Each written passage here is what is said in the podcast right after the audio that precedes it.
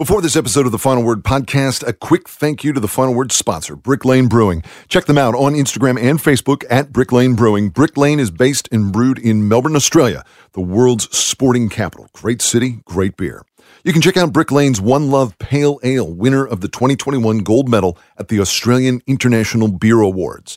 One Love Pale Ale, described as a soft bodied pale ale bursting with bright characters and a cleansing bitterness. It's kind of like the final word bright characters and a cleansing bitterness. I may have gone too far with that. Thank you, Brick Lane Brewing, for being part of the final word, and thank you for listening to Jeff and Adam twice a week now. Twice a week, the weekly episode and Storytime. Have you noticed the new Storytime artwork yet? It looks fantastic. Find everything Final Word related at finalwordcricket.com. That's enough from me. Now, Adam Collins, Jeff Lemon, and the final word.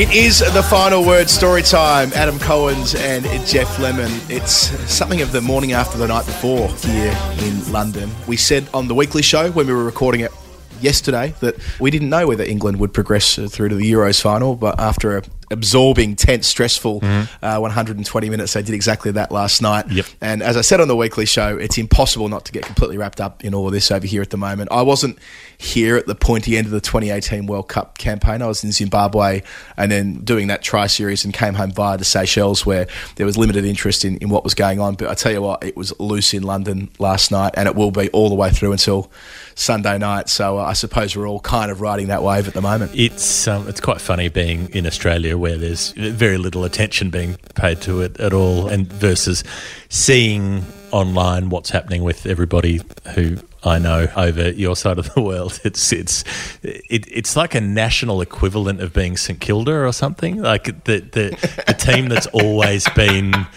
A bit sad, close too. A bit sad, a, Well, a bit it- shit. it- even when they've been good, like they've had the points when they're good, and they should have won some stuff, but they didn't, and it's all still a bit sad and a bit shit. Uh, It's funny you say that because I mean, you know, uh, I suppose uh, internet culture. It's always comparing one team to another, and historically, I remember t- uh, there used to be that comparison between Liverpool and Hawthorn, dominant in the '80s, and sort of the ass fell out thereafter before coming good. St Kilda and England's bang on, really, considering they won their only trophy in 1966. The same with St Kilda. Oh, the yeah. year they won So the flag. So you've done pretty well there in terms of underachieving and sort of uh, calamitous off-field stuff and so on. But yeah, it's it's kind of a weird one for me to be in because yeah, I mean I'm Australian and proudly Australian, but equally I feel quite British by virtue of my my family and, and now my partner and my daughter. I mean, my daughter will mm. suffer through watching England in, in major tournaments through her life, I'm sure. Oh, yeah. So I do. I, so it's a, little, it's a little bit different to how it might have been, let's say, in, I don't know. I've always kind of had an interest in the England football mm. team. But yeah, if, if not for the fact that I have these sort of deep links and roots to mm. this country, it, may not be quite as strong at the moment. But yeah, I'm, I'm feeling it. I'm feeling the love. So. And your daughter's your daughter's going to be a total posho. Like this is this is unavoidable because she's going to be English. So like I've got Yes. I've got nephews who are Canadian, as in you know my sister is Australian, but they live there, and it doesn't matter how Australian she is. You know she's held the Australian accent. She doesn't she hasn't let it slip. There's still tomatoes. There's no tomatoes going around in that house, but. All three of them, they're all like, "Hey, man, I'm Canadian as," and it's like you won't be able to avoid it. And there's also a thing with English kids. It's like even if their parents' accent isn't super posh, the kids' accents are always posh. They're always like, "Daddy, can we visit the cathedral?" You know, and and like that's what Winnie's going to be like. You're going to have to uh, process that. That's that's that's Yeah, all we, ahead of you. We've we've already had to start reconciling it a little bit because you can even hear it now. I mean, in the thirty or forty or fifty words that she's got. Yeah. she does have an English accent already. Yeah. Uh, you know, you can only just detect it, but if you're listening Hmm. for it, so what I might do on Sunday night is keep her up till about five past eight before putting her to bed and take a photo of her watching Yep. In front of the television because it might be something that she treasures when she's a inevitably a sports nut later in life. I Rach, I sometimes say this to Rach, and she's like, she doesn't necessarily need to be like you in this respect. Mm. I'm like, if she didn't care about sport, that would be perfectly fine with me. Mm. But what are the odds of having me as your dad and not ending up being consumed by sport? Like, it, I don't see it happening unless she thoroughly rebels against me and this this part of my life. But then she'll come back around. Invested. If she rebels against you, it'll be for like, you know, 10 years between sort of 12 and 22 or something. But then she'll loop back later. Like, she won't be able to help it. You, you can't, Yeah. you know, you, you, you can't deny your, your heritage in those ways. That's right. You can't uh, you can't deny demographics, and nor can you uh, deny your bloodline. Or just So, uh, constant going exposure to something for years and years yeah, and years. yeah, and in a positive way too. Like I'm not planning on sort of forcing it down her throat and, and making football and cricket Yeah. her only. Or I say football in the general sense, AFL or not AFL, Australian rules football, the AFL hmm. being the competition, not not the sport. But yeah, anyway, it's all it's all part of the, the, the thoughts that have been swirling around my mind over the last couple of days. Also, uh, what's been swirling mm-hmm. around my mind the last couple of days, Jeff, is that we get to record another one of these storytime episodes, Hey. which means that we get to pace through a bunch of numbers mm-hmm. that relate to the game that we call. Mm-hmm. Nerd Pledge. Well, the game we call cricket as well. There's the game of cricket. There's also the game of Nerd Pledge. Sorry, the great game of cricket. Great game of cricket, the great game of Nerd Great Pledge. game of cricket. Uh, I'm just it is a privilege and an honour to be involved with the great game of Nerd Pledge. If if if I was asked to captain the Australian Nerd Pledge team again, I, I would. If I were asked by the right person, I would consider my answer. That's all I'm saying at this point, Adam. Nerd Pledge. Nerd Pledge is the game that we play with people who listen to the show. The reverse quiz. They quiz us. You can do it too if you want. They send us numbers. They send us numbers by sending uh, financial donations, contributions to the show. They do this on Patreon. It's a thing where you can send those amounts to people who you like to help them do work that you like them doing. And so this is how it works here. Instead of us sending people some bullshit keychain or a stubby holder or a, you know, w- w- remember when it was all tote bags? Like whatever you signed up to, you got a tote bag. Uh, I remember having this conversation saying I, I would I would happily pay people ten dollars to not send me a tote bag.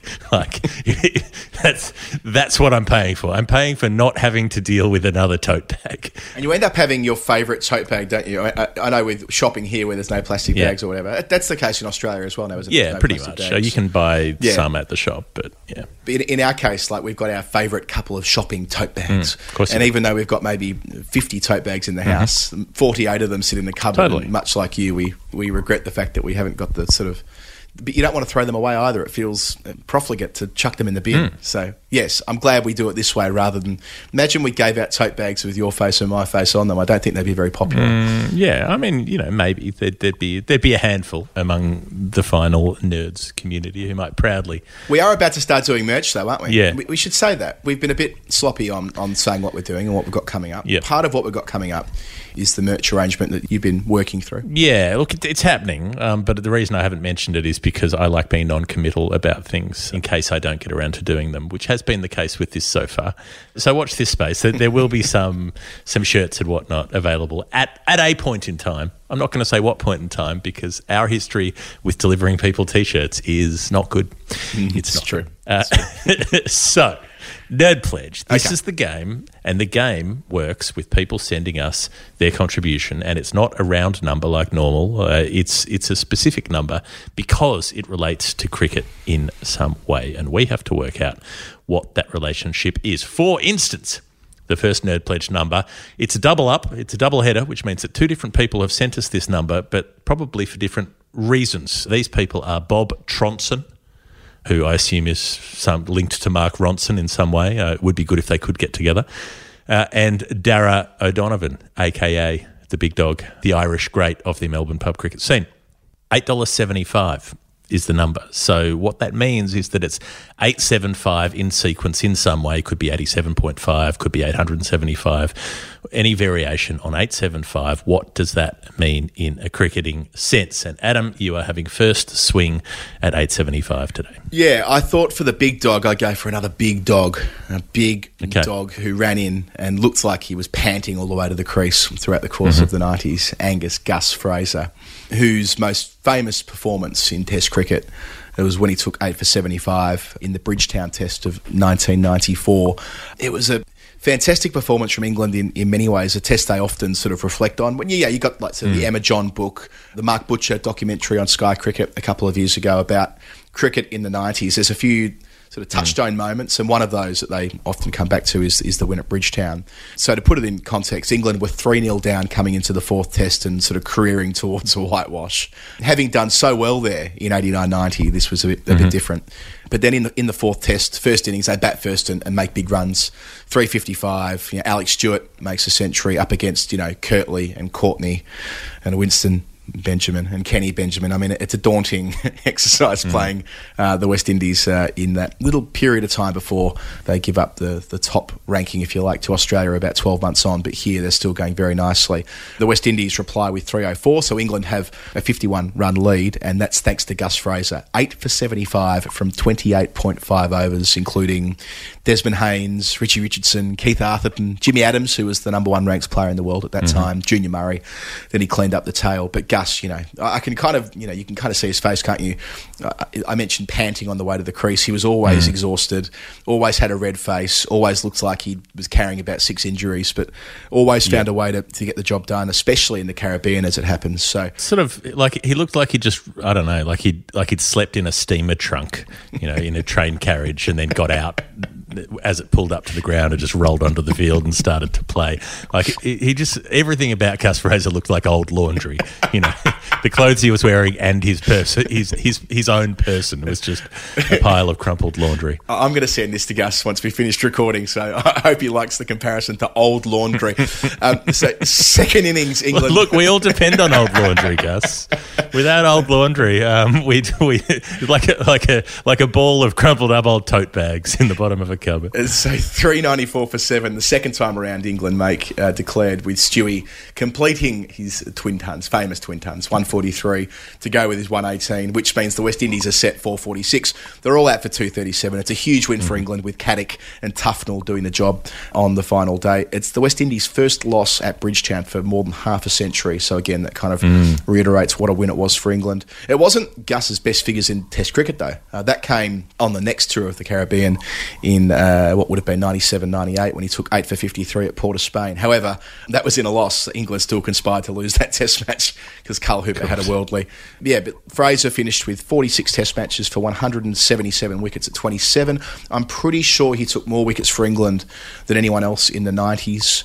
Uh, his final outing was that brilliant MCG win in December 1998 when Darren Gough and Dean Headley did the business. They, they were running from the field after that final wicket. I was sitting third deck, so the, the bit where the sun comes up on the, in the southern stand, scoring every ball of that test, of course. And remember well when the Barmy Army, who were positioned in, I suppose, the old Bay 13 beneath me in the southern stand, raced across towards the members when the final wicket was taken. And England ran from the field. It was kind of that old school, get the stumps out of the ground and, and get off. And, and there's that, that vision of Fraser crying as they as they leave the field, um, you know, sort of tears of pride. Understandably so, given you look at his own journey. He starts, you know, first.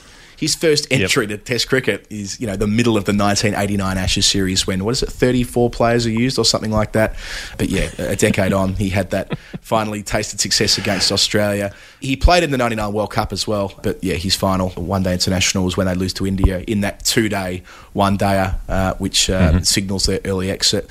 He went on to serve as the cricket correspondent for The Independent. Uh, he was a summariser on Test Match Special, and since 2009, he's been the boss at Middlesex, the club where he played and captained uh, between 1984 and 2002. He's been an England selector from time to time, and he had a brilliant little cameo on Tailenders a few weeks ago. If you haven't heard it, uh, Gus walks past at Lords when uh, when they're recording and ends up um, offering various nuggets of gold. And I suppose I'll, I will see him at Merchant Taylor School when Middlesex are playing uh, Leicestershire this Sunday. Uh, so if you're listening to this on Sunday, I'll be out there uh, with Gus and Co. Uh, hopefully uh, shepherding Middlesex to a, a victory after what's been a pretty tough season. Gus Fraser, 875. I hadn't actually put two and two together that he's your currently your boss, basically. Kinda, so yeah. you, you, had to be really nice to him. Well, I would be anyway. I, I, I, I would be anyway. I, I would be anyway. He's one of the one of the more enjoyable people to see around the circuit. what a bizarre thing that there used to be this. You know, the, the people running onto the ground after the game. You're out there, you've done the business for your country, and then you have to flee the field in fear of your own supporters because of what kind of loose shit they might get up to when Yes. they get to you. They're like, they'll probably rip me strides off and carry them away into the southern stand. So, But it's also like what, what, what jumps out at me is what a relatively modern thing it is that we deny fans the chance Mm. to do that.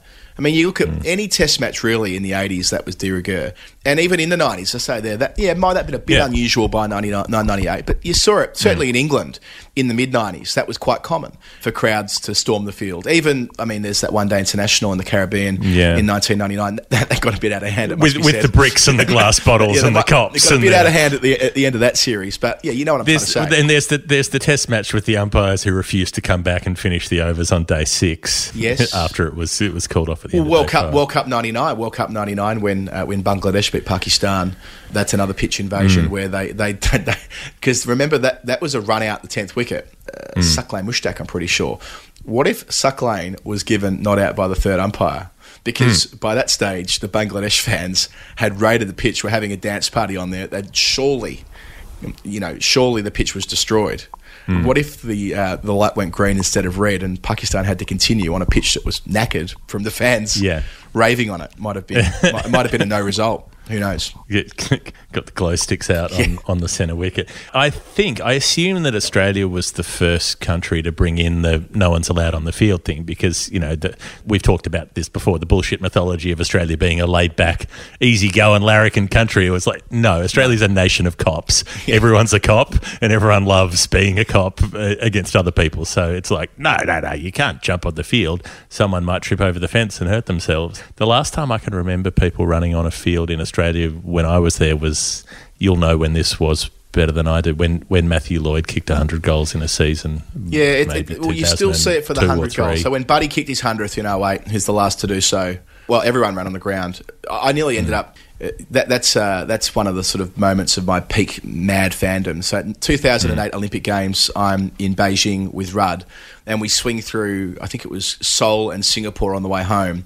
We get back to Canberra on the Saturday morning, and I say to my colleagues who are, who are absolutely spent after a week on the road with Rudd, you are that is peak exhaustion, I suppose. And I said to my mates, "Okay, guys, I'll um, catch you in a couple of days." Like, what are you doing? He goes, "Well, I'm, now we're back at Canberra at the airport. I'm just jumping on a flight straight to Perth. Buddy's on 94 goals. There's no way I'm not going to that game tomorrow." So I flew across the country from Canberra to Perth to watch Buddy play on the Sunday.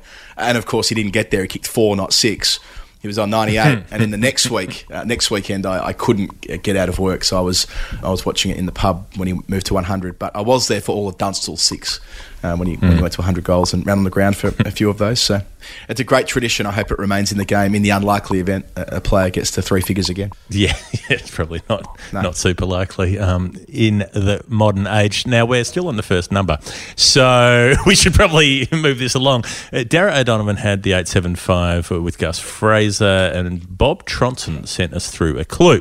And the clue consisted of one word, and that one word was waiting with an ellipsis. Right, so it's something to do with runouts. And uh, I looked at a bunch of different things to try to solve this because 875 and runouts, obviously, no one's been run out 875 times. And anything less than that, we're starting to deal with decimals. And I was struggling to think of this until I don't have a firm number on this, but the only thing I could come up with was you may remember uh, Rob Moody, Rob Alinda too, putting up the video compilation of every run out that Steve Waugh was involved with in international cricket. 104 runouts uh, that he was in the middle for, 73 of which involved the other person being run out. And Rob did the compilation. He's a Steve Waugh fan, but he put it up. And of course, Shane Warne jumped on it and went, See, I told you Steve Waugh was a selfish player, and all the kind of usual shit that he likes to bang on about when it comes to SR Waugh. So that was supposedly evidence, right? Because more times his partner got run out than he did. And at the time, I wrote a piece about it. I went through the compilation, I watched every single one, and I kept notes about which ones were bad calls, which ones were definitely Steve Waugh's fault, which ones weren't. And uh, the majority of them, there were some weird ones with Mark Waugh because they had a strange chemistry with runouts anyway. Well, they didn't Um, call, didn't but they? most- they, they, the, the, Yeah. the problem with their runouts were neither player called. They almost did it on gut instincts. Yeah, and so they ended up in trouble some of the time. A lot of them were in the last four or five overs of a one day international where you take on the field, you know, and if you're Steve Waugh who's played 150 tests and what 300 and something one days, you're going to be involved in a few runouts if you're batting towards the end. So there were lots of like, you know, a good piece of fielding at cover at the edge of the circle and there's a direct hit throw and someone's short. So I didn't keep exact numbers. I basically did a, a sort of gauge of this, of, of, of how many were hmm. bad ones, and it was rough. So I don't have exact figures on it, but it could be, it could be possible that out of 104 runouts, maybe 87 and a half of them were not Steve Waugh's fault. That's about the ratio that I, because I, I, I think I found something like six really bad ones and maybe like a dozen or 15 that were where you could say it's pretty clearly his fault and then the others mostly weren't and so that would kind of stack up that maybe it's 87.5% of them or maybe it's 87.5 of them in raw numbers were runouts where Steve Waugh wasn't to blame out of the 104 that's the only thing I can think of Bob but that's my first. That's my first guess. Now, obviously, Bob, you can send us clues in the DMs if you want to move us closer to an answer, or this can also go to the crowd if anybody else out there. Eight point seven five or eight seventy five or something like that. The clue is waiting, and we assume it's related to runouts. Very good. Jeff, we're into the 23rd minute of the show. We've dealt with one number. Let's get a wriggle on. 288 is the next. Two pounds 88 from WG Rumblepants. Uh, the clue is Nerd Pledge of 288 to commemorate a successful Indian summer. WG Rumblepants, who's um, been doing that big mural, you will have Oh, seen. yeah, yeah. That's an amazing bit of work. Mm, uh, Yeah. featuring uh, every cricketer who who WG feels you know has a moment of inspiration and thinks this player should be on there, or gets a suggestion from somebody else. And there are there are hundreds of cricketers on there already, and more and more will will be added. So that's underway. Yeah, a successful Indian summer, and and this this clue came through maybe three months ago. So we're looking at something about India's tour to Australia, I assume. I had a close look through the Gabba match. I'm looking for 288, remember? Mm-hmm. Washington Sundar conceded 2.87 and over while picking up three wickets in the first innings, so not that. He also, as it happened, took India past the score of 288 in the run chase in the fourth innings when he hit that six off Pat Cummins, that sort of pick up pull shot off the off the front shoulder that you'll remember well. I do. Yeah, that was uh, that. That was when you kind of thought there's something going on here. That, that's a significant moment in that Test match. Exactly that. So he's he's very close to two versions of 288 in the Gabba test, Washington Sundar, but neither of them quite land on it. But if we wind things back further to Sydney, something starts to make sense. Cheteshwar Pujara got out eight overs before the tea break. From then until tea, they, the score barely moved. And then after tea, it was going up in singles because Ravichandran Ashwin was farming the strike, basically. Hanuman Vihari was injured. Um, Hazlewood and Cummins were both bowling after tea, really giving it a, a. It was that was kind of the one last burst bit. We're going to batter them with short balls, and so Ashwin was trying to spare Vihari from from being on strike. So he was farming the strike as best he could. And the score after five overs of this bouncer. Can't wait to get you to the Gabba. Yeah, the score had got up to 284 Got no mates, champ. got no mates. No one likes you. No um, one likes in this ya. sequ- in this, se- can't wait to get you to the Gabba for the Brisbane 2032 Olympics. We have to find a way to get that. it's got to happen. um, he might do it. I think T Pain's got a. He's got a sense of humour in there. He might. Yeah, he true. might be willing. He does. It'd probably be, be. There'd be a bit of coin in there as well, probably, if you could. Sheets. Um, yeah, the, the IOC. You look, you might not get cash uh, in hand. You get it in a brown paper bag, or you get some nice jewellery, or you know. Put it this way: you're, you're not some real, you're not paying tax on it. yeah, some really expensive luggage, maybe. Like there'd be, it'd be worth your while one way or another. So, so in this five over spell of bounces, Ashwin starts it off. The first ball after tea, he overturns the caught behind when he's given out, supposedly off the glove, but it's come off the arm guard, and so he's still there. And in the fifth over of these bounces, the score's on two eighty four. He gets hit in the ribs by Cummins, and then he has that. Dodgy shot the next ball where he sort of pokes at one and it comes off the shoulder of the bat over the cordon for four. The score at that point is 288, the score that WG Rumblepants, the number that was sent through, 288. And that's the moment when Ashwin's a bit shaken up and he gets another short ball and he plays a pull shot. And he's been not playing the pull shot all day, but he plays the pull shot by habit, by instinct. And he hits it to square leg, and Sean Abbott, the subfielder, dives across and drops the catch. And that's, I reckon, the turning point of the series. Yeah. That's the point where Ashwin doesn't offer another chance. He bats through another 30 overs with Vihari. They save the test match, deny Australia a 2 1 lead, and they go on to win at the Gabba in the following match and win the series. So at 288, that's when the key moment happens. That's when the catch goes down, and that's what I think this number refers to. Very good. And WG Rumblepants, I'm going to call an audible here. I'm going to say that on the basis of your great clue and uh, the fantastic work you're doing with the mural, which will circulate on social media during the week, that you are the recipient of the Brick Lane Brewing Community slab of beer that we're issuing twice a week on the final word now. Our new association with Brick Lane Brewery, Jeff, uh, it means that we're in a position to, yes, gift a carton of beer, a case of beer, a slab of beer uh, to one of our, our patrons, uh, one of our proud patrons on, on each program. Now, WG, if, if I'm assuming that WG means that you're in the UK, um, you will you will need to find somebody in Australia who can have this. That's the catch. Uh, the, the idea is send some some beer to someone you like. It could be you if you live in Australia, but it has to be someone in Australia, otherwise they can't get access to it. So we shall be in contact with you in the DMs, WG. And let's make sure that we remind people as well, Jeff, that you should follow uh, Brick Lane Brewery on all the social media platforms. That'll be in the show notes uh, Instagram, Twitter, Facebook, all the rest. You would have heard in, in Jay's intro earlier how to do that as well. So follow uh, Brick Lane Brewery. We're two weeks into what we hope will be a long and proud association. Uh, they are based in uh, the southeast suburbs of Melbourne, Dandenong, where I'm from. They do their finest work at the Queen Victoria Market, where they're in operation four nights a week. And of course, you can buy plenty yourself uh, from the website bricklanebrewing.com, which will also uh, be there in the show notes. And uh, yes, as we say, each week it, it'll be straightforward. We'll just pick at random, really, one of our patrons to be afforded the chance to uh, get some beer sent to them or send it to one of their pals. That's it. Send a number, get a drink. Uh, What's coming up next? We've got Sean Barry, and we've got four dollars sixty-two. That's the number. Sean sent through a clue for you, Adam. He says we Kiwis recently lost a much underrated player, a graceful Gower-esque left-hander, a fine player of spin, a real servant for New Zealand cricket as player and administrator, a cousin of an Australian Test cricketer who also had a far too brief career. My nerd pledge stroked a beautiful ton at the basin in a Plunkett Shield game that is one of the best I've seen live. Uh, so the number is 462.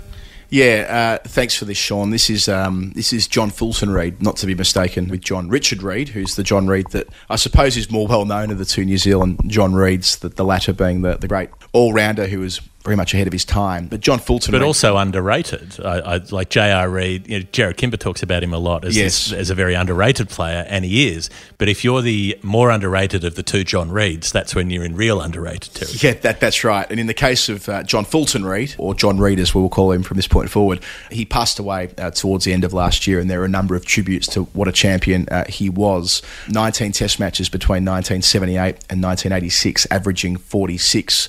Uh, Jeff, you'll be interested to know, though, that he definitely ticks the box in one of your spreadsheet categories. So, six test hundreds and only two other scores uh, above 50. So in terms of a con- conversion rate, uh, that's even better than Bradman, 69%. So that is significant that he really did go on with it.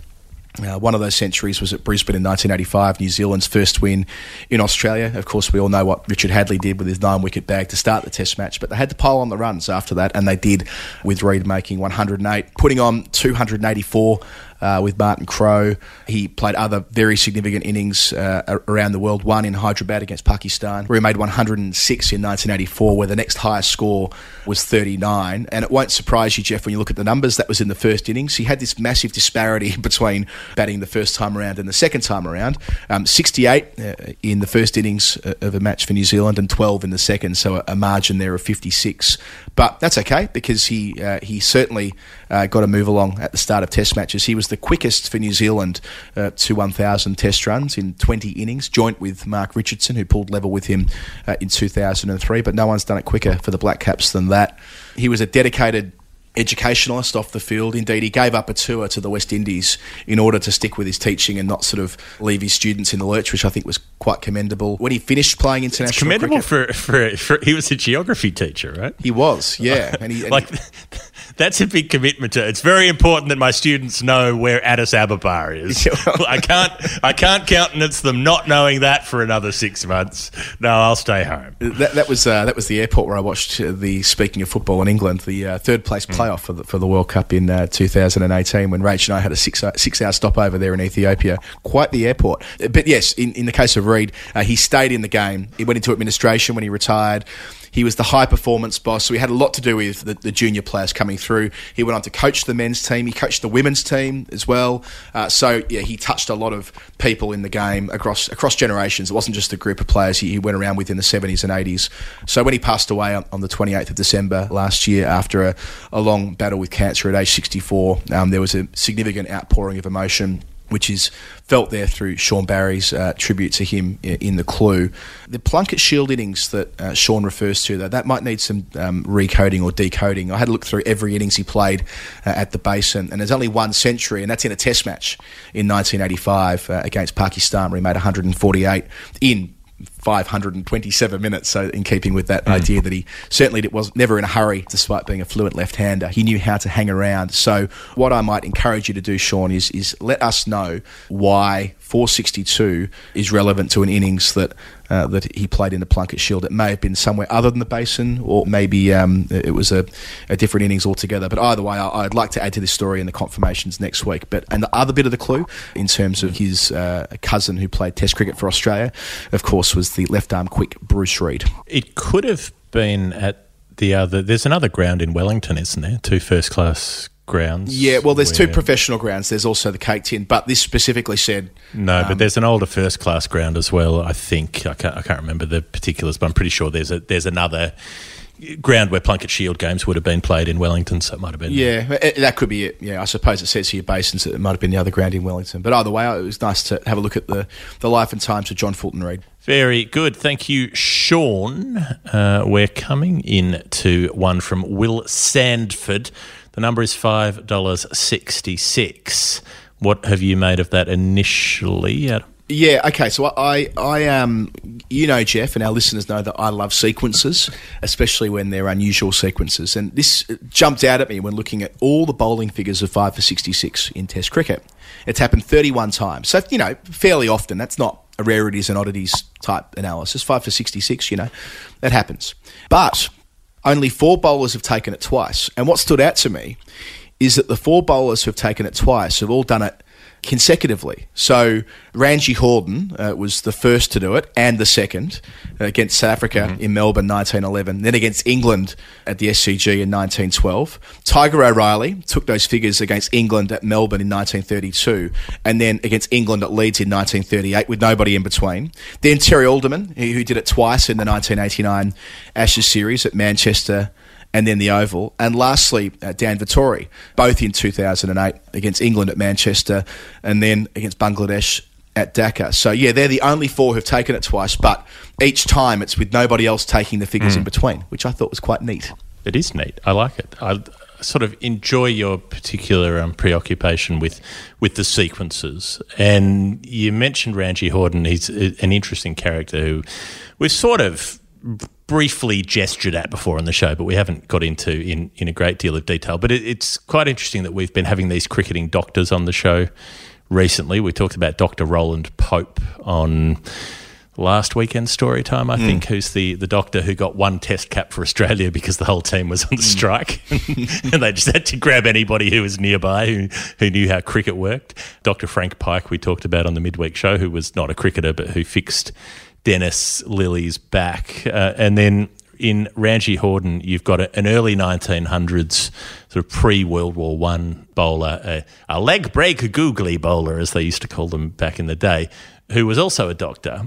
And because he was a doctor, much like um, the geography teachings of, of John Reid, he didn't like to tour because his commitment in the medical profession came first. So even though he was a wonderful bowler, he basically didn't want to go overseas. He only played for Australia in Australia. So he played in 1911 12, a number of test matches. He played seven tests in all, but they were all in Melbourne, Sydney, and, and one test match in Adelaide. And the kind of uh, performances he was able to put together included that Sydney test where he took five for 85 and then seven for 90 uh, against England in 1911 and then five for 95 and, and five for 66 against England in Sydney as well. Five five wicket hauls in all, took five for 66 against South Africa in Melbourne as well.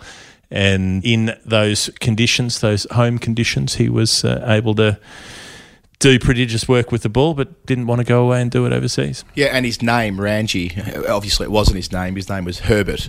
But and this, yeah, this this jars a little bit. Of course, he, he was called Ranji because of his dark complexion, which was you know a reference to But yes, that's, part of the the charming racism of the time. That's ah, I say, fellow, you look. What's the you know, Yeah. the Prince Philip thing about this fuse box looked like it was put together by an Indian? It's that kind of thing.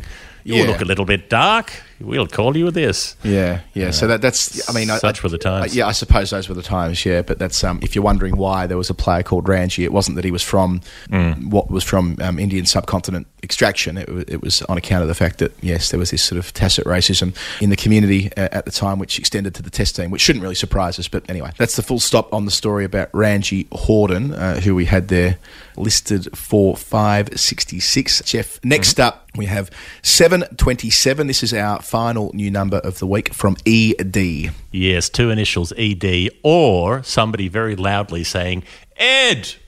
Uh, I'm not sure which. Uh, Ed or ED has sent through a clue saying this is not the same 727 as Ilya Andrews pledged in Storytime 41. Nor is this a cricket line score, but it is a cricket related number. I don't know if this helps with understanding formatting, but I'm American. And so that tends to indicate that it must be a date because Americans do things differently and that 727 must relate to the 27th of July in some way. which is a very significant date. A very Yep. significant date. But I'll swing through to a perhaps less significant story quickly first. Because I was having a conversation about this just a few weeks ago with Nick Knight, who made his test debut at Old Trafford in 1995 against the West Indies. And that was the test match where sunlight stopped play, where Dickie Bird. This was when the square at Old Trafford, as you know, Geoff, was the other way around.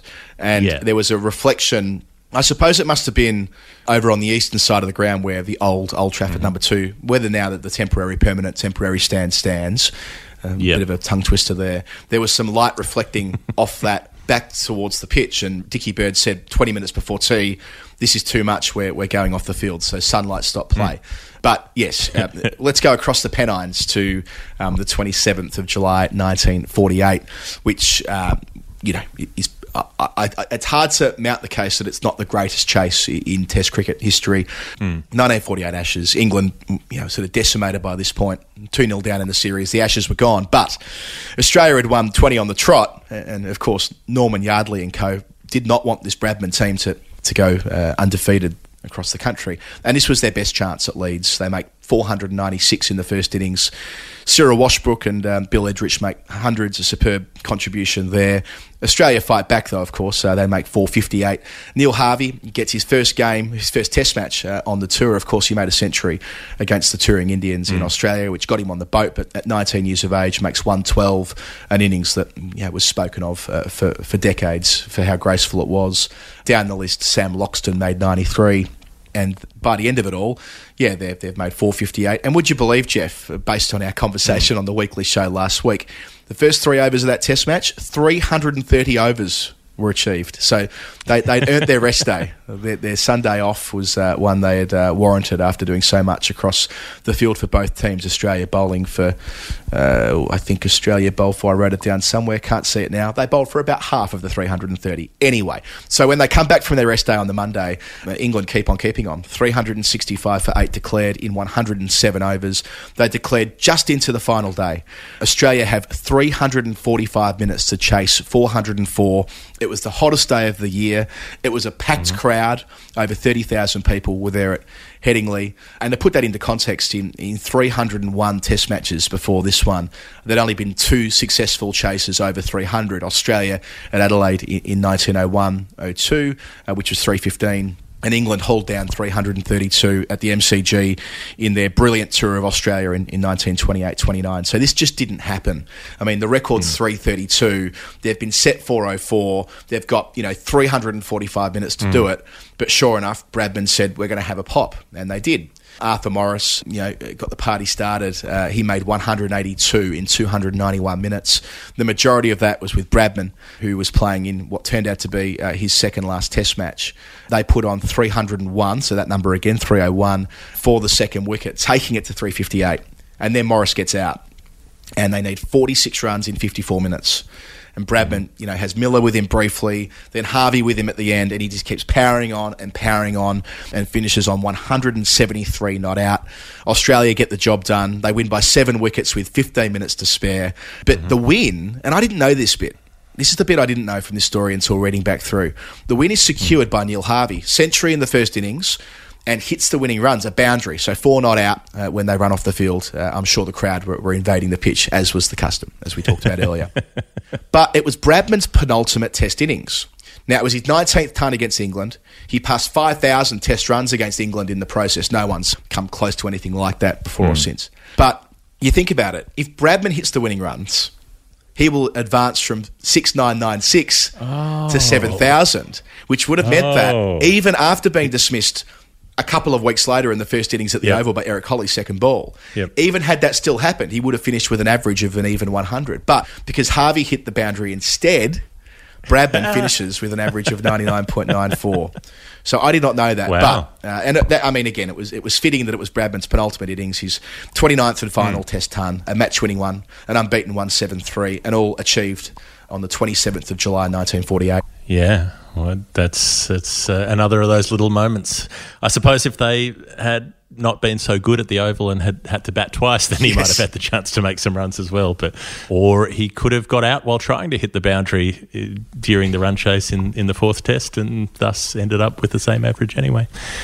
Maybe so. These are the things we'll never know. Yeah, the the the, the sunlight stops play thing. It's um it's quite interesting. I remember doing that that game after the World Cup final in 2019 when you were vomiting green bile. I, I wrote about this in the book where.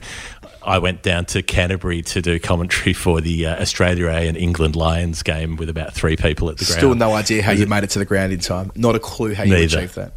Nor, nor do I. Not a, not a clue either. But there was this moment during the afternoon session where we're sitting up in the little commentary box and it has those windows in it that open from the bottom where you push Yes. out the bottom. Love that ground. All the players on the pitch start waving to the stands and we're we're on air going oh there must be some idiot who's walked across the sight screen or something uh, plays stopped and they're still going they're still waiting and we're like oh shit are they waving at us like we're not doing anything we're not moving we're, they are waving at us they're waving at us because the windows are open and they're at such an angle that the sun is glancing off the glass straight into the eyes of the batting player facing us when the, when the bowler's coming in from our end. So we have to shut all the windows in the com box in order to get the game going again.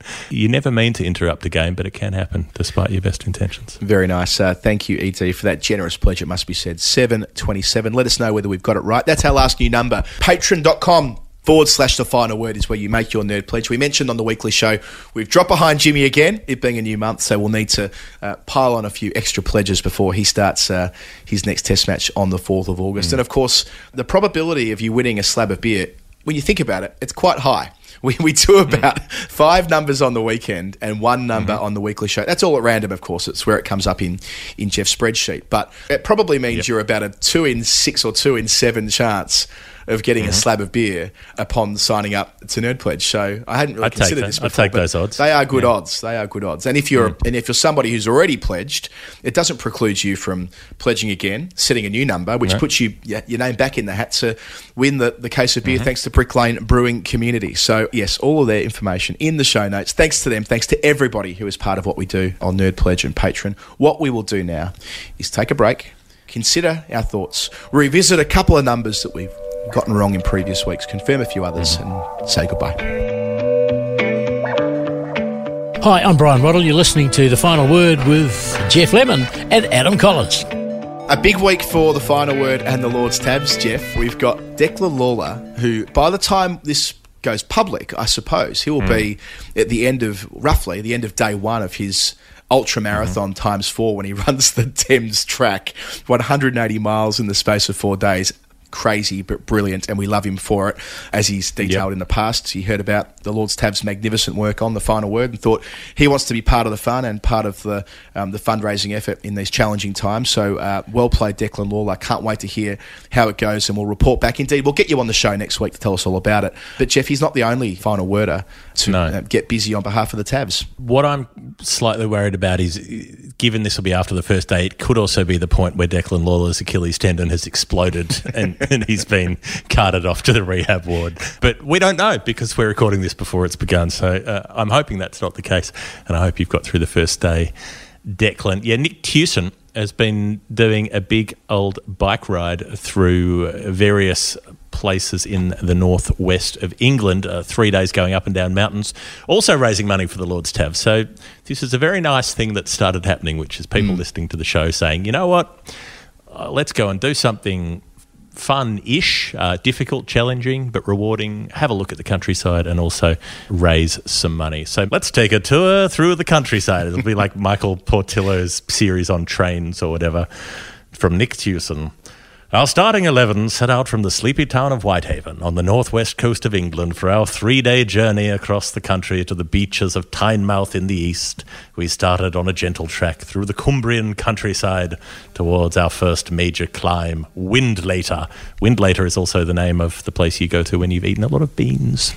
They've been doing a lot of training in the hills of North London, so uh, yep, that was very useful. Up Uh, near going me. down the other side. Up near, Up I- near I'm. I'm on the other side of Muswell Hill now. So, uh, well, we used to live in Muswell Hill, but now we're in just North Valley Pally. So, didn't realise he was a local. Going down the other side, Brew arrived at a different, slipperier challenge as we rode down on rocks and shale. But everyone got safely down as we went through Keswick in the Lake District and our destination for the first night, Penrith. But this was not the Penrith this writer is accustomed to, home of the Panthers, the Bennos, and Patrick Cummins. This Penrith had a market square, a ruined castle, and a row of delightful bed and breakfasts. Yeah, not, Yeah, not- not the one- what you'd find. Yeah, not the one out near the Rooty Hill RSL for the you know for the uh, the Sky News After Dark debate where we'll get on there and uh, get a bunch of fucking if nuffs in to ask you questions before the election. How much money has Gus Gould made out of the pokies at the Penrith Leagues Club this year? Let's go to the live count. Yes, uh, their their second day was was was more intense. Um, they did a did a bunch of hard up and downs, some some pretty steep climbs, and then moved their way to day three, a difficult early climb, followed by a steady descent into Newcastle and on to Tynemouth, or so we thought. An errant turn saw us climb what we believed to be our only ascent for the day, only to realise once we reached the valley on the other side that we had done a loop and were back in a town we had ridden through the day before. a quick team talk, and we made the decision to follow the off road route that split off from the town rather than retrace. This turned into what can best be described as a very tired four wheel drive track up the side of a hill. Oh. We battled through. Finally, our last big climb was done, and we followed some lovely old railway tracks to the River Derwent and eventually to the Tyne.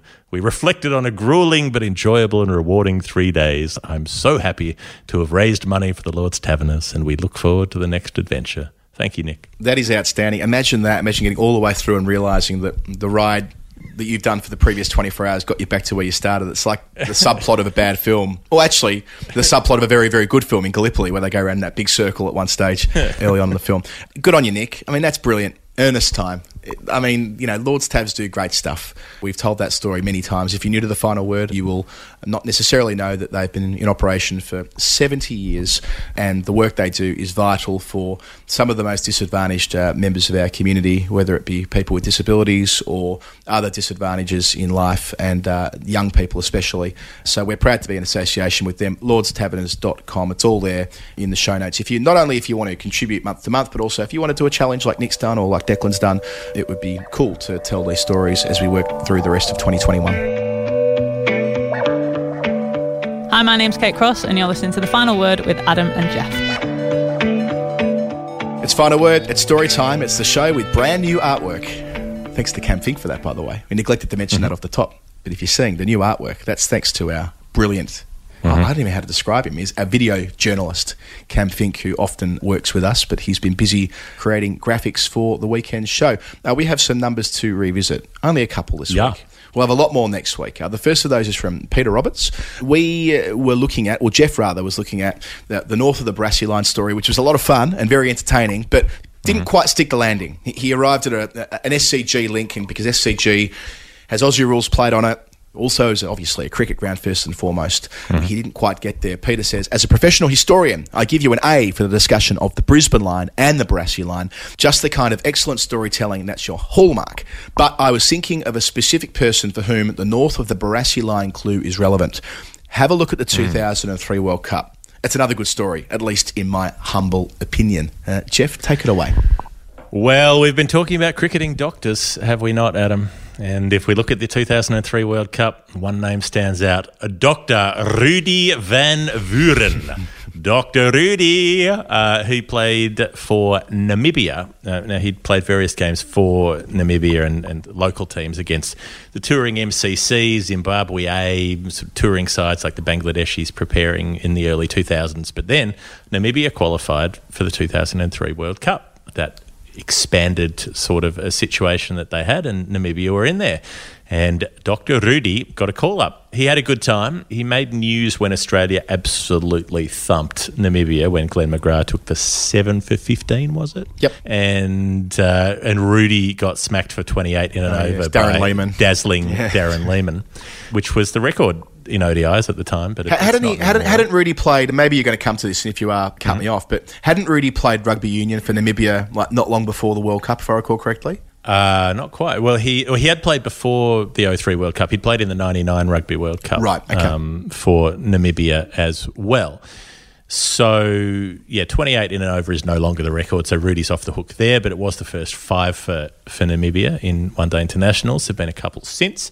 He knocked over your mate, Nick Knight, and also got Michael Vaughan, both within the power play, both pulling to mid wicket. Don't take on the short ball. When Rudy Van Vuren at five foot eight, bowling at about 118 kilometres an hour, bowls you a short ball, you respect it. You don't pull it straight to mid wicket in the circle. And then he came on to bowl the 50th over and picked up three wickets in the 50th. He got Craig White and Ronnie Irani caught in the deep and then hit all three stumps when Andy Caddick tried to have a big shot off the last ball. Also, Andy Caddick played a lap shot in that innings, the 49.5 um, delivery. He got down on one knee and played a lap sweep. 2003.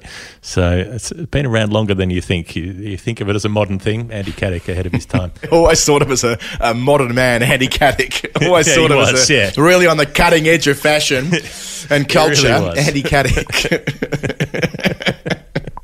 Look, you, Proceed. don't- you don't you don't get architecture named after you at Somerset if you're not on the cutting edge. You get um, architecture named after you at Somerset if you've done fucking anything.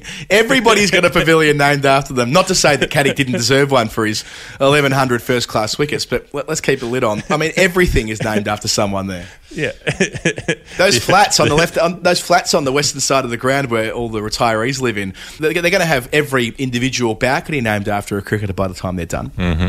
Yeah. Everybody who's got a cap, every Somerset cap. This is the the somebody's shrub, somebody's some, somebody's sewer grating. The, the Sir Garfield Sobers waiting area at Trent Bridge, that is still the ult- that's the pinnacle of the art form. Yeah, because you got, you, got the, you got the Sobers on one side and Hadlee, who took like 700 mm. wickets for Notts. There's one of, I mean, give him a stand. Give Hadlee a Yeah. you know a bit more than a waiting area. I, I appreciate that he's alongside Sobers, and thus it has a bit more you know oomph. But but still, Yeah. I, I don't think four seats underneath underneath some kind of like uh, you know interrogation lights quite does it for me. It's like it's the landing at the bottom of the stairs with a couple of IKEA couches in it. And they're like, this looks like the spot that brings to mind Sir Garfield Sobers. I'm back there. I, I'm back there in, in a couple of weeks, Geoff. I'm, I'm doing the Notts test, so I will go up and um, I'll take a lot of photos for the Patreon page. In fact, we might even do a video, one of the stumps videos. We'll do one in front of the Hadlee Yeah. waiting area and one in front of the Sobers waiting area. Yeah, please let so it lets you and I go there next time I'm I'm in that part of, of the world as well. We'll shoot something special. Maybe we can get the history of. Maybe we can you know we can go and interview the club about how it came to pass. Yes, I'm sure. Maybe we can that. get Sir Richard on the line and find out how he feels about having the waiting area named after him. I'm sure Simon Old Trafford will tell us all about it. Who's our resident Hmm. final word Trent Bridge correspondent? I might drop him a line. Very good. So, yeah, so Rudy finishes with 5 for 43, uh, the number that Peter Roberts sent through, 543. And uh, that is that's what happens in this game. England make 272. Namibia could maybe have chased it at one point. They ended up 9 for 217. Dr. Rudy, 12 not out there at the end, doing his bit. But the Barassi line link is that this all happens in February 2003. And as you foreshadowed, Adam, by October 2003, Rudy was in Sydney, north of the Barassi Ah, line, right. playing rugby union Yes. for Namibia. So he, he was playing in his second World Cup, but in doing this double, he became the first man to play in a World Cup in two different sports in the same year. Uh, and I think he's still the only one to do that. So Namibia duly got pumped in the Rugby World Cup. They got beaten 142 nil by Australia. it must have been a fun day out. Rudy was a pretty decent rugby player, uh, probably more so than a cricketer, but he was injured through most of that tournament. He missed the first three games and, and they only played four games, and he came on with 10 minutes to go in the fourth game as a sort of um, token sympathy run on to so that he had actually played at that tournament, which he has done, and he, he thus has that record. And then he went back to M- Namibia, back to his medical practice, which is mostly about uh, treating AIDS patients, and also started a wildlife sanctuary. If, in case you had any, you know, just wanted to round out being the sort of all-round high achiever, you know. Ah, yes, when I'm treating uh, medical patients at my wildlife sanctuary, I like to reflect on the time I dismissed Sachin Tendulkar in the 2003 World Cup. Fuck off. I mean, come on. That's who can compete with that? Rudy, leave some crumbs for the rest of us, That- please. That's, yeah, that's a hell of a Tinder profile, isn't it, for Dr. Rudy? Played in a couple of World Cups, saving AIDS patients and started the wildlife sanctuary. I've seen Namibia across Lake Malawi, where I spent some time about 10 Yeah. years ago, but I've never actually been there. I, I wish to go there. When this is all over, Mm. um, when we're travelling again, I will get to Namibia. I'm inspired by that story. He's the only person who could have a Tinder photo of him with a tiger where it would be legit. It wasn't just a drugged tiger in Thailand, um, you know, but it was, he's like, no, I was treating this tiger for, you know, which had a sore foot and I was uh, drawing the thorn from its paw with my teeth. I wonder Uh, whether Rudy. there's been anyone that's met on a dating app. I mean, I suppose cricket has drawn people together, hasn't it, on these dating apps? But by virtue of both being listeners to our show, I kind of doubt it. I don't think. I think we would know about it by now if that Oh. were the case. But um, this is a bit If, if any two listeners of the final word have hooked up, we want to know about it. Yeah, this is I, I what mean, we're saying. really, basically. really want to know about it. Okay, uh, thank you, uh, Peter, for allowing us to have another swing at your number and tell a good story on the way through. The next revisit today is Alan Simpson, 199. We talked about Phil Hughes's first one day international century on debut, the 199th player to attempt that, uh, but the first to achieve it. Alan wants us to know that the, it relates actually to a player's first class wickets tally for Warwickshire with a best of 7 for 34. His highest score was an unbeaten 86, so no mug with the bat either. He did not play a test match, but Pelham Warner predicted a bright future for him before he went to Flanders Fields and sadly did not return. The literary connection is by far the most notable part of his story, although the player was almost certainly not aware of the character he inspired at the time of his death. The final word story time is the perfect place for him to be remembered, hence my pledge. His name will indeed live forevermore. Very good, sir. Yes, well, this this rang all the bells. Very good, sir. Is of course uh, the the catchphrase of Percy Jeeves, who is uh, known to the world as the unflappable butler of the very flappable Bertie Wooster in the PG Wodehouse books. And you know that Jeeves is important because the books there's a sort of collection of novels and short stories that were published in magazines and so on across decades by Woodhouse, but they're always referred to as the Jeeves stories rather than the Wooster stories. So the butler is, or the valet really, he wasn't a strictly a butler because he was a, a manservant, he was a valet, a personal valet, and he was always there. He was always on point when a problem needed to be solved. And he was named after a cricketer. So the real Percy Jeeves was a medium fast sort of bowler who started with Warwickshire in 1912. I didn't know this, but they used to have residential requirements for county sides, Adam, where Oh, if right. you if you wanted to play in the county championship, you had to have lived in the county for two years first. But you could play for the county for, in other fixtures that weren't county championship games. So someone at Warwickshire had seen Jeeves bowling and wanted to pick him up. They got him to move into the county and, and hang about and play some cricket for Moseley and so on, which is one of the, the local clubs. There's a nice uh, Moseley Folk Festival just down the road from Edgbaston during the summer in the UK. Um, and so he was hanging about there for a bit. And there was a season where he played twice. This is right in our areas. He played against the two touring sides for the Triangular Test tournament in 1912. Uh, He played for Warwickshire against the Australians and against the South Africans, but he couldn't play in the county champs because he hadn't lived there long enough yet. Okay. Okay. Well, that, that certainly is not the case anymore. Remember, they used to have those um, requirements with Yorkshire as well, didn't they? Where you had to have been born within the. I mean, I don't know whether it was the like the Bow Bells in East London, but you know, born born within uh, you know a certain number of miles from from Headingley, Right. presumably. And when that started to break down, I think it was in the mid '90s when these residency requirements or where you were born stopped being a thing, and of course the game's completely changed. But in a way, I quite like that. I mean, I like the idea that you play for the county where you were born. Adds an hmm. extra level of mystique to the whole thing, but I can see why Yeah. it was a big thing back then. So, so that first season he plays those two first class games, but then it's the next one, 1913. That's when he's qualified for Warwickshire fully. He takes 106 wickets in his first season, 90 wickets in his second season, and makes over 1,200 runs with 450s in those two seasons.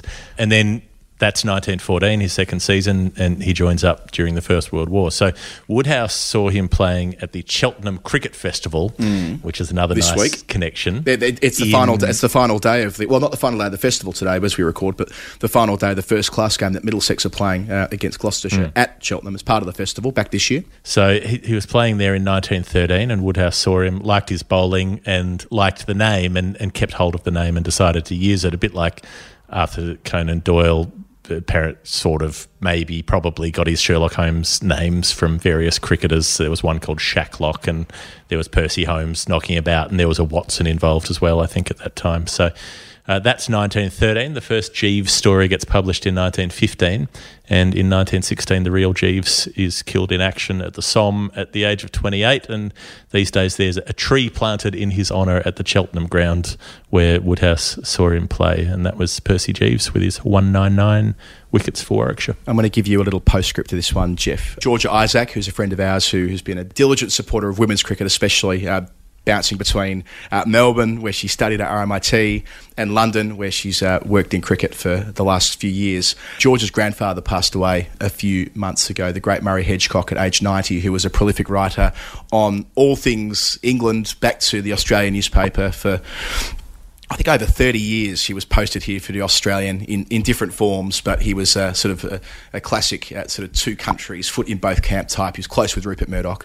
But he edited a collection of Wodehouse's cricket writing under the title Wodehouse at the Wicket in 1997, which was quite a, a profound um, text at the time, I think, as far as the, his legacy was concerned in the game and was very involved. He was a Woodhouse enthusiast, you could say. But yes, Murray Hedgecock, uh, a fantastic life. I first met Murray in 2015 at Merchant Taylor's, where I'll be on Sunday. He was there watching the Middlesex women play with Georgia, who was watching Middlesex's women as well, on the first time I ever saw uh, Sophia Dunkley bat. Of course, Sophia's had an incredible um, couple of weeks for England, uh, making an unbeaten half century on debut in both uh, Test cricket and one day international cricket. But yeah, I have this very fond memory of, um, of having a, a long conversation with Murray about his extraordinary life in, in journalism and in writing. And Georgia wrote a, a delightful piece, which you can Google or find on social media, about her granddad uh, when he passed away, probably, yeah, two or three months ago. And there are a number of wonderful obituaries, including one in the Times, which was one of the publications that he wrote for for years. Uh, Patrick Kidd uh, wrote a piece about his old mate. So, yes, a, a nice, um, uh, coincidental but uh, lovely way to, to close off uh, our numbers for today. Yep. Thank you, Alan Simpson, uh, the 199. And, and it was nice that that linked so strongly to Philip Hughes as well in the show where we were also looking at his 408. Uh, so the confirmations we've got for the numbers we got right. James Tiernan, the evil genius, said correct uh, in that 357 was the cap number of Willie Watson, who played for Sunderland in, uh, f- well, played in Sunderland. Uh, He played for Sunderland. football He played a long He played time for for- Sunderland Yeah, in the football. yeah, that's And played for England in the cricket, right?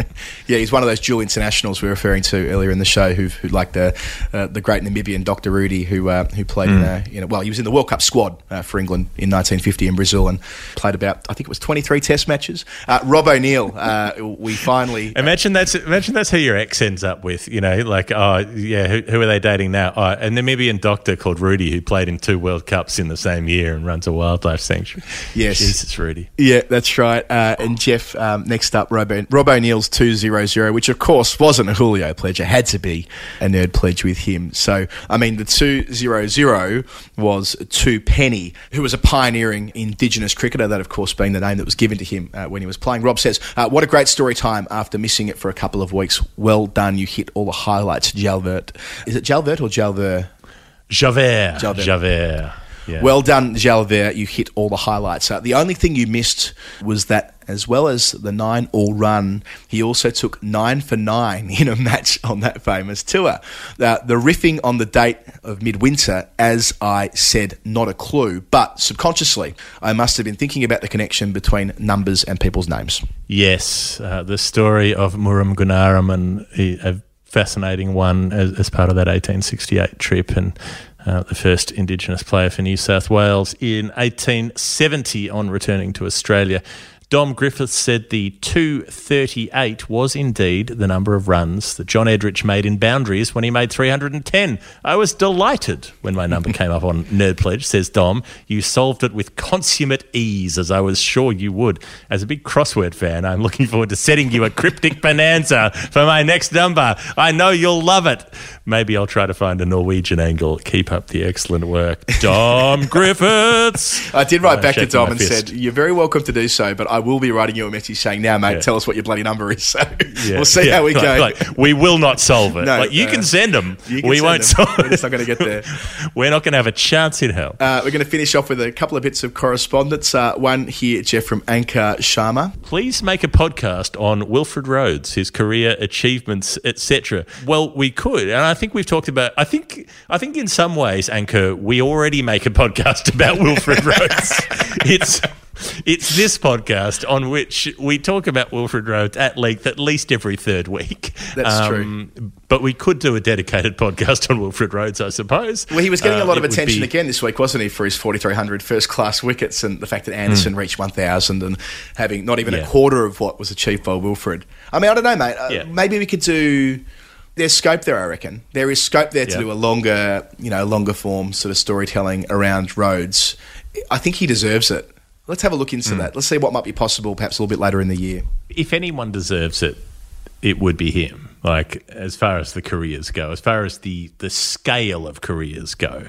Yeah, and in No terms one of really well, in- up, and a link to today. Well, I'm, after we finished recording today, I'm about to jump on the Guardian's Over by Over blog to document hmm. a game or to narrate a game in written form where there are going to be like an England second team playing, which. Is essentially what happened in 1930 when they sent two teams away. Mm-hmm. England sent a team to New Zealand and a team to West Indies, and that's where Rhodes got his final opportunity to play what later got defined as Test cricket. But anyway, there's a few links back Yeah. through. There always is with Rhodes. And also your suggestion, which I like, that every statue of Cecil Rhodes that people want removed could be replaced with a statue of Wilfred Rhodes, because then there'd still be a Rhodes statue. Keep one half happy. But you'd also get rid of the statue of a ruthless, bloodthirsty imperialist prick, Absolutely. uh, who stole all of the money from Africa. I, I'm sure that Rhodes uh, of Africa. I'm sure that Wilfred Rhodes went to South Africa at some point. And there's that one in Cape Town, isn't there, of, of, uh, Hmm. of Rhodes, the other Rhodes. Anyway, uh, last bit of correspondence from Bernard Sayer, and he says, "I can confidently say it was your best episode yet. This episode on overrates is why I love the final word. Is the discussion that the game has to have, and yet no one to my ears or eyes really tackles. I think you did a sterling job." In this episode, well, thank you, Bernard. I thought I'd keep that in there, even though it's a bit self-congratulatory. I quite liked it too. Listening back, I think we kind of made a fair bit of progress over about forty-five minutes. So if you've not heard it, it's about three episodes back in the queue. And also, congrats to Bernard Sayer, who's moving over to Victoria to Halls Gap specifically. So hopefully, there'll be a chance to visit him at some point uh, during the Ashes summer. I wonder if that's Andrew Hall's gap, which was the gap between bat and pad that Andrew Hall left when I think he was the fourth wicket to fall in in uh, Lasith Malinga's sequence of four wickets in four deliveries. Maybe not the fourth, but I think he was in that sequence. an appropriate place to his- finish, a, nerdy, sequence oriented, something you've picked up along the way. Um, as I say, that's the end of Story Time 53, uh, which uh, we had a great time bringing to you. If you enjoy these shows and enjoy the final word more generally, you can be part of it as well. Patreon.com forward slash the final word. Submit yourself a nerd pledge, and now with the added chance of winning yourself a slab, a crate, a carton of beer from Brick Lane. Thanks to Brick Lane for being our new principal sponsor. It is just wonderful to have them on board, as it is the good people at Lord's Tavs. We'll include in the show notes all the information there that you can see what Nick Tewson's been up to in his fundraising page, and likewise that of Declan Lawlor, who is doing a great job through the course of this weekend with his multitude of ultra marathons. Uh, thank you to the Bad Producer production team. We're on their podcast label. They make other wonderful shows about art, and music, and pop culture, uh, and, and sport, and and other parts of life that we all enjoy, badproducerproductions.com, specifically to Dave Collins, who is our editor, who works very hard for us behind the scenes to make us sound as smooth as we possibly can. Thanks to everybody for listening, for the kind comments on social media, for the correspondence, for the DMs. It's all part of it. This has been the Final Word Story Time. I hope you all have a lovely weekend. See you later. I had to go